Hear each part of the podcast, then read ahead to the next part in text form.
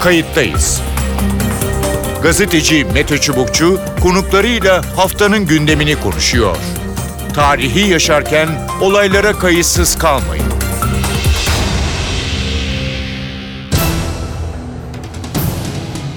İyi günler. Bir kayıttayız programıyla daha karşınızdayız. Tarihe ışık tutmak ve olan biteni anlamak için yarım saat boyunca sizlerle birlikte olacağız. Ben Mete Çubukçu. Kayıttayız da bu hafta Hrant Dink cinayetini, suikastini konuşacağız. Cinayetin üzerinden 10 yıl geçti. Hrant Dink için Agos gazetesi önünde anma töreni düzenlendi. Hrant Dink davası cinayeti 10. yılında hala devam ediyor ve 10 yılda neler olduğunu bu süre zarfına biraz sıkıştırmaya çalışacağız. Aslında uzun bir süre. Nelerin ortaya çıktı, nelerin çıkmadığını ele alacağız. Her zaman gibi iki konuğumuz olacak. Kayıttayız'ın konu avukat Hakan Bakırcıoğlu. Hakan Bakırcıoğlu Dink davasının e, avukatı, avukatlarından aynı zamanda ailenin de avukatı. Hakan Bey hoş geldiniz programımıza. Merhabalar, hoş bulduk.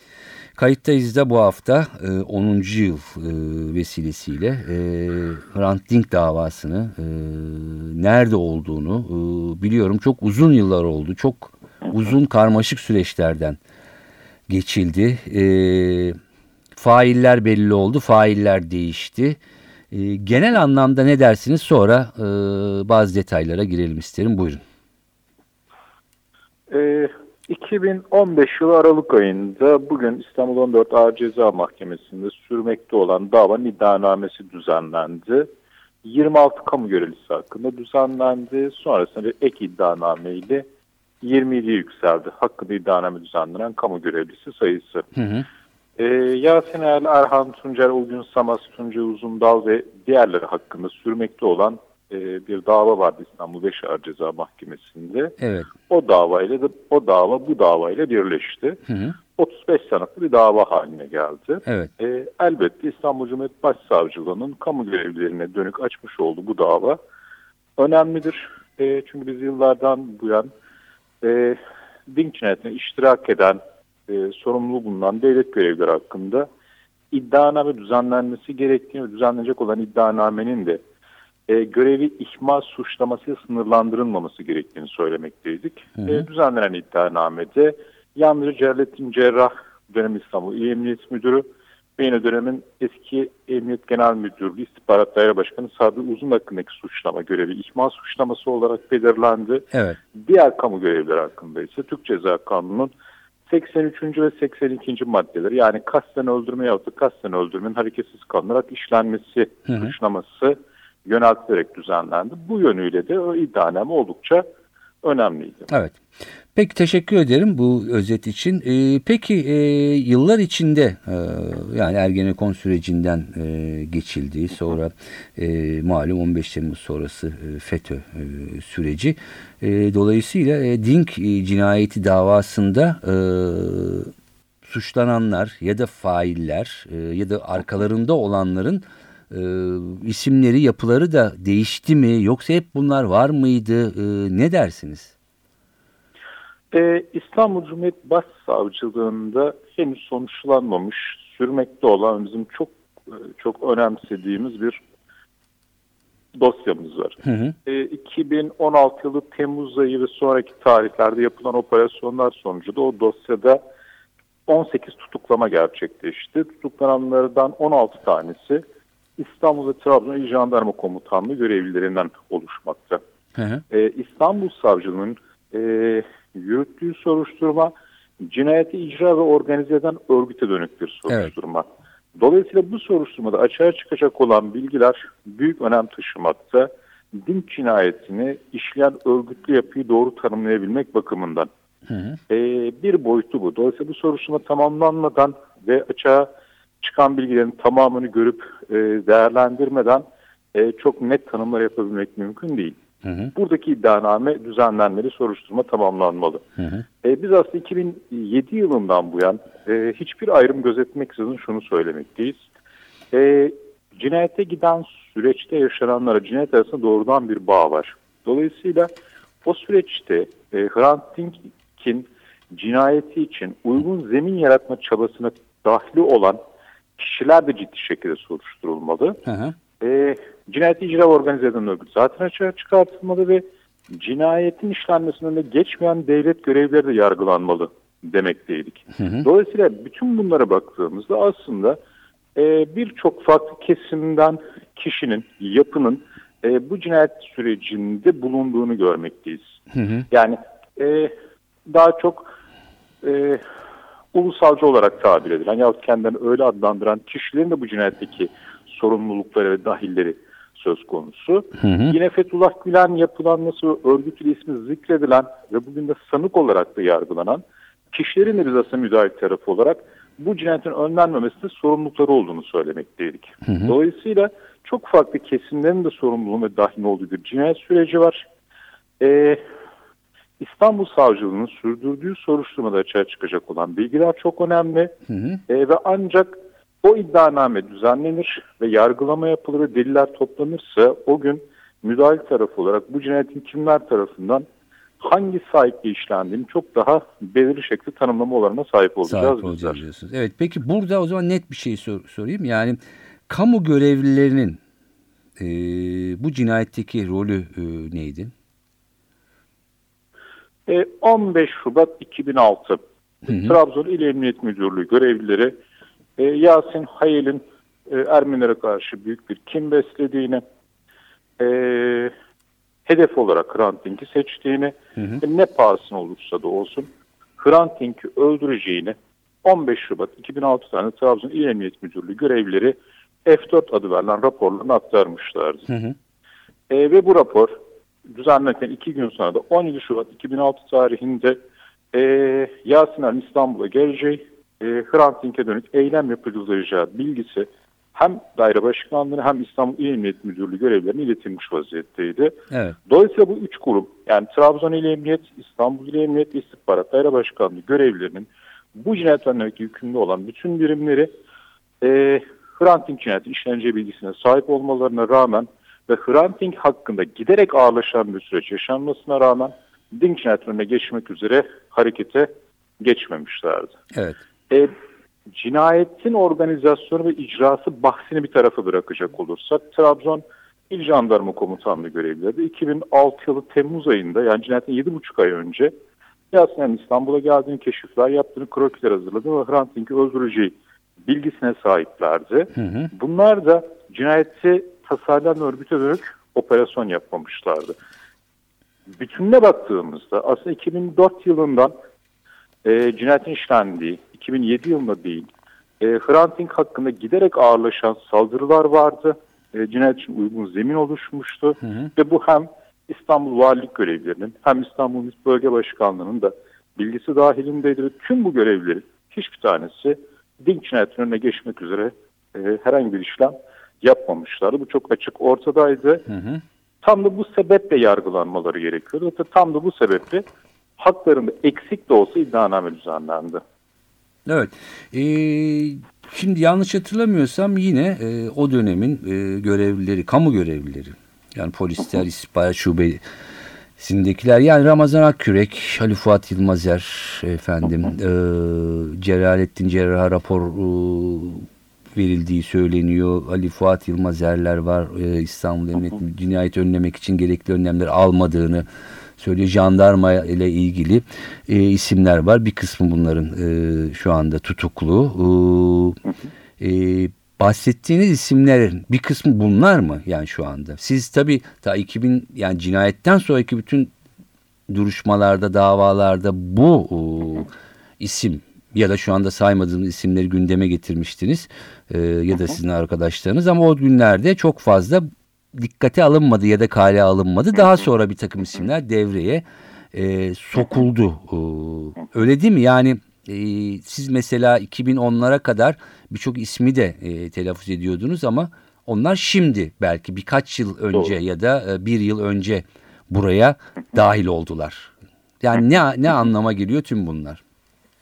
Ya şöyle bir problemi elbette çok yoğun olarak yaşadık. 2007 yılında cinayet işlendiğinde e, ve bu inceleme ve soruşturmalar başladığında bu bahsettiğim e, bilgileri içeren evraklar e, soruşturma inceleme dosyalarına girmiş vaziyetteydi.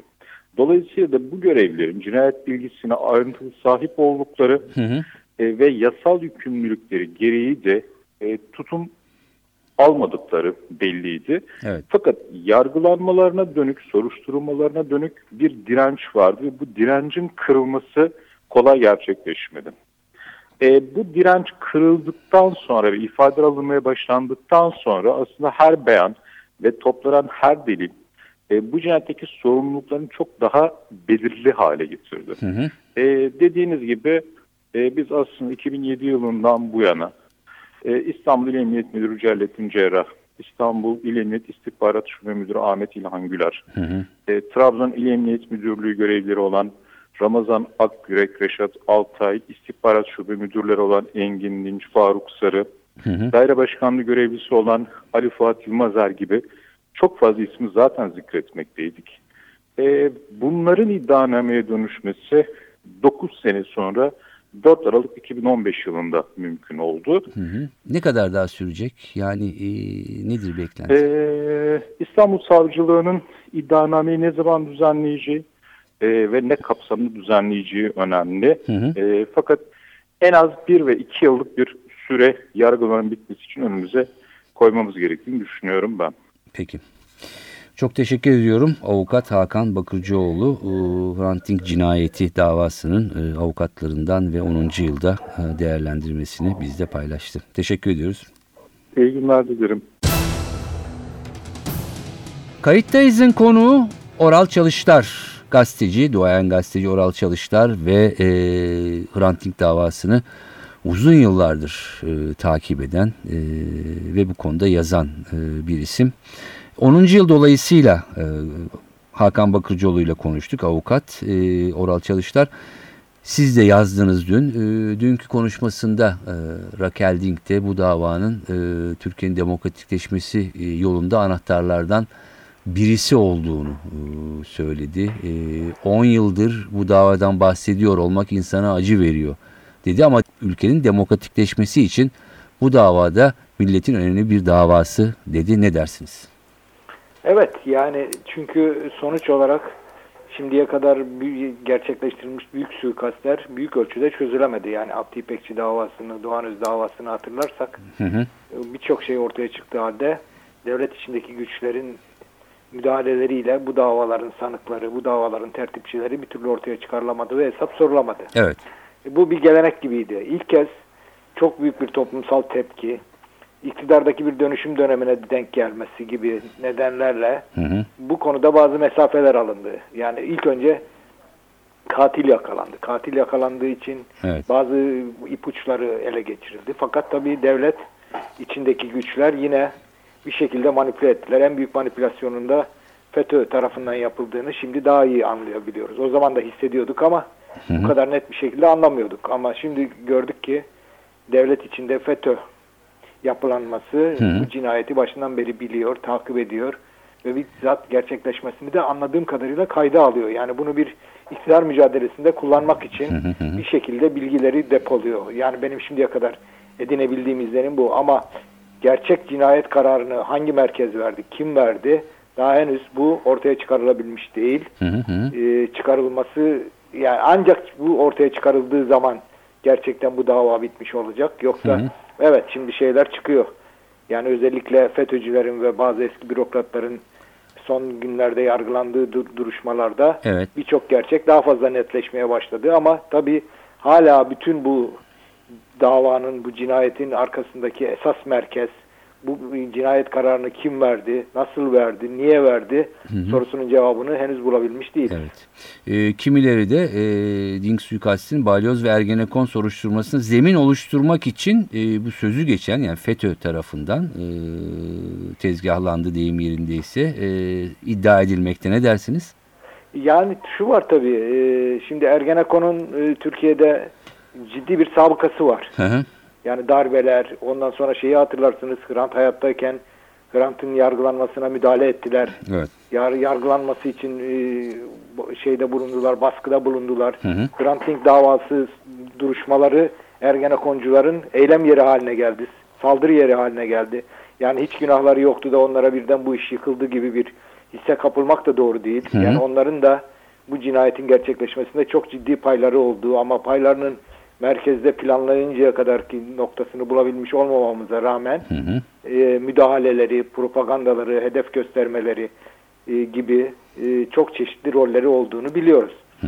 E tabi anladığım kadarıyla FETÖ şöyle bakmış işe. Yani bu bunların cinayet işlediğini görünce veya cinayet işleyecek bir merkezi görünce bunu takip etmek ve bunun takibin sonunda e, bu cinayeti FETÖ'nün şeyin Ergenekon'un üzerinden hı. Ergenekon operasyonları meşrulaştırmak için kullandı. Kullandığı da doğru. Ama tabii bu Ergenekoncuların masum olduğu anlamına da gelmiyor. Yani bir devlet içindeki e, farklı e, kanatların e, sanki mücadelesi mi? Hem mücadelesi hem ittifakı hem birbirini kollaması hepsi bir arada. Hı hı. Yani şimdi Veli Küçükleri hatırlayın şey da, Hrant öldürülmeden önce. Nasıl gelip basıyorlardı Hrant'ın da, davalarını, duruşmalarını neler çekiyorduk oralarda. Hı hı. E, sonra hedef gösteriyorlardı, yayın yapıyorlardı. Tehdit mektupları yolluyorlardı. Evet. E, mesela şimdi şeyin e, bu e, Sabiha Gökçen haberinin Evet. e, deşifre edilip Hrant'ın hedef haline getirilmesi işinin içinde Genelkurmay da vardı. Yani o kadar her şey yalnızca FETÖ'cülerden ibaret bir şey değildi. FETÖ'cüler benim anladığım kadarıyla takipçi olarak bu cinayet işlensin, biz de bu cinayeti kayda alıp bir- birilerinin sırtına yıkalım diye baktılar diye görebiliyorum. Şu ana kadarki gördüğüm tablodan belki daha yeni bilgiler çıksa. Hı hı. Yani mesela cinayet kararını kim verdi? FETÖ'cüler mi verdi? Ergenekoncular mı verdi? Devletin merkezinde bir ortak ittifak mı verdi? Bunu henüz anlamış değiliz ama Sabiha Gökçen olayından, MIT'in Hrant'ı İstanbul Valiliğine çağırarak tehdit etmesinden falan baktığımız zaman işin içinde başka boyutlarında olduğunu biliyoruz. Evet, evet.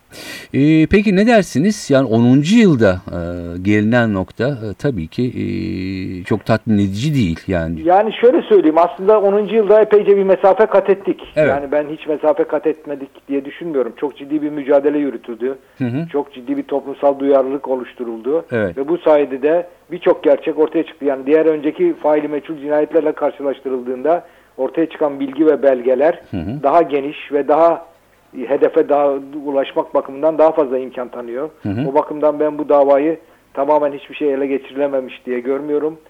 Yani sonuçta e, bir sürü bu işle ilgili insan hapiste yargılanıyorlar ve hesap veriyorlar. evet. Hı hı. Geç geç de olsa en azından e, Evet. bunlar gerçekleşti. Belki bir takım iç hesaplaşmalar e, başka bir şeyleri ortaya çıkardı. Evet yani şimdi FETÖ'cülerin tasfiye edilmesi birçok gerçeğin ortaya çıkması bakımından yeni bir imkan yarattı. Hı hı hı hı. E, bundan sonrası için e, ne dersiniz? E, umut var mı daha kısa süre sonra gerçekten hani e, hep şu tartışılıyor. İşte örgüt yoktu, bireyseldi. Sonra örgüt ama tam örgütün ne olduğu ortaya çıkmadı dendi. Ama şimdi yeni iddianame e, de bekleme, beklenmekte şu anda. Yani burada tabii e, önemli olan devletin bu cinayeti ortaya çıkarmaya karar verip vermemesi. Evet. Yani savcılara siyasi irade Hı hı. her şeyi ortaya çıkarın. Devletin en tepesine kadar uzanacaksa bile gözünüzü kırpmadan üzerine gidin cesareti verse Hı hı. bence o zaman her şey daha kolay ortaya çıkabilir ama bu konuda henüz böyle bir iradenin tam da ortaya çıktığını iddia edemeyiz. Hı hı. Peki e, Türkiye'nin demokratikleşmesiyle e, paralelliği nedir? E, Yani şimdi Hrant'ın e, ortaya çıktığı ve etkili olduğu yani Agos gazetesini çıkarmaya başladığı ve Agos gazetesinin bir toplumsal e, güç yarattığı dönemleri hatırlarsak Türkiye büyük bir değişim potansiyelinin içindeydi ve Evet. Hrant da bu değişim potansiyelinin önemli simgelerinden biriydi. Hı hı. E, Hrant'ın öldürülmesi aslında bir anlamda değişim potansiyelinin demokratikleşmesine, derinleşmesine, ötekilerin de içine katıldığı bir yenileşmeye yol açmasına ciddi bir engel oluşturdu. Hı. Ciddi bir ket vurdu. Çünkü önemli bir sözcüsünü kaybetti Türkiye'deki değişim sürecinin aktörleri. Evet. Çünkü gerçekten de Hrant hepimizin bir parçasıydı ama hepimizden farklıydı aynı zamanda. Hı hı. Çünkü çok farklı bir boyutu, çok farklı bir derinliği de ifade ediyor ve temsil ediyordu. O yüzden o temsilcinin e, öldürülmesi bir anlamda e, bu derinleşmeyi engelledi. Yani mesela hatırlarsanız Ermenistan'la sınırların açılması, diplomatik ilişki kurulması, Evet. Avrupa Birliği vesaire gibi konular o dönemde çok daha canlı, çok daha etkili ve çok daha fazla taraftara sahipti ve çok daha etkiliydi. Evet. Hrant'ın öldürülmesinden sonraki sürece baktığımızda ben bugünkü yazımda da onu yazdım. Hı hı. Yani Avrupa Birliği, Kürt sorunu, Ermenistan'la ilişkiler gibi birçok meselede maalesef hepsi askıya alınmış durumda. Hepsinde ciddi başarısızlıklar söz konusu. Bunları da Hrant'ın ölümüyle bağlamasak bile Hrant'ın öldürülmesi sürecindeki sürecin bir parçası olarak görmek mümkün. Hı hı. Yani e, cinayeti işleyenler e, aslında birçok noktayı da o anlamda e, Tabii berhava ettiler. Evet e, çünkü Hrant Dink e, hatırlayacak olursak hakikaten bir takım konuların da belki telaffuz edilmeyen konuların e, yeniden tartışılmaya başlanması ve normal bir tartışma ortamına giden yolu da e, o zemini de hazırlıyordu E, ama e, müsaade etmediler. Tabii yani ötekinin sesiydi bir anlamda. Şimdi Türkiye'de öteki kolay kolay konuşamaz. Evet. Ötekinin sesinin konuşabilmesi, kendini ifade edebilmesi, etkili olabilmesi, çevresinde bir güç yaratabilmesi hı. çok da fazla alışık olduğumuz bir şey değildi. Grant bunu yaratmıştı. Evet. Bunu yarattığı için de e, toplumda bir etki yapıyordu. Toplumda bir e, simge oluyordu. Yani Ermeni meselesi diye bir mesele, Ermeniler diye bir topluluk neredeyse yok farz edildiği bir dönemdeydik. Ki Hrant bunların hepsini gün yüzüne çıkardı. Tabii Hrant bunu yalnız gün yüzüne çıkarmakla kalmadı. Aynı zamanda Evet. Türkiye'nin demokratikleşmesinin bir parçası olarak da gündeme getirdi. Hı hı, evet. Peki Oral Çalışlar çok teşekkür ediyorum. Rica Umarım e, bu diliyorum. 10 yıldan daha fazla e, uzamaz e, ve gerçekten e, kimler, e, hangi yapılar, e, nereler var ise bunlar e, hukuk aracılığıyla gün ışığına e, gerçekten e, çıkarılır. E, Takip edeceğiz yani. Evet, evet. E, hem cinayet hem de e, Türkiye'nin önüne çıkarılan engeller aydınlanır. Çok teşekkür ediyorum yayınımıza katıldığınız için. Evet görüşler böyle. Hrant Dink'in öldürülüşünün 10. yılında e, genel yayın yönetmeni olduğu Agos gazetesi önünde anıldığını bir kez daha tekrarlayalım. Oraya katılanlar adalet isteklerini bir kez daha dile getirdiler. Ailesi, arkadaşları. İstanbul Şişli'deki anma törenine binlerce kişi katıldı. Hrant Dink'in eşi Raquel Dink hala dava sürecinden bahsediyor olmak acı verici dedi ve bu cinayetin çözümlenmesi Türkiye'nin demokratikleşmesi anlamına da gelir. Bunun için de demokratikleşmesi için Türkiye'nin çok önemli dedi. Evet umuyoruz e, Hrant Dink davası ve arkasındakiler bir an önce açığa çıkar ve yıllarca beklemek durumunda kalınmaz. Ben Mete Çubukçu, editörümüz İrem Gökbudak. Kayıttayız'dan bu haftalıkta bu kadar diyoruz ve önümüzdeki haftalarda buluşmak üzere. Hoşçakalın.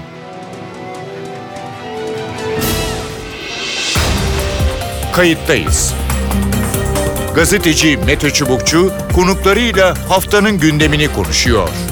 Tarihi yaşarken olaylara kayıtsız kalmayın.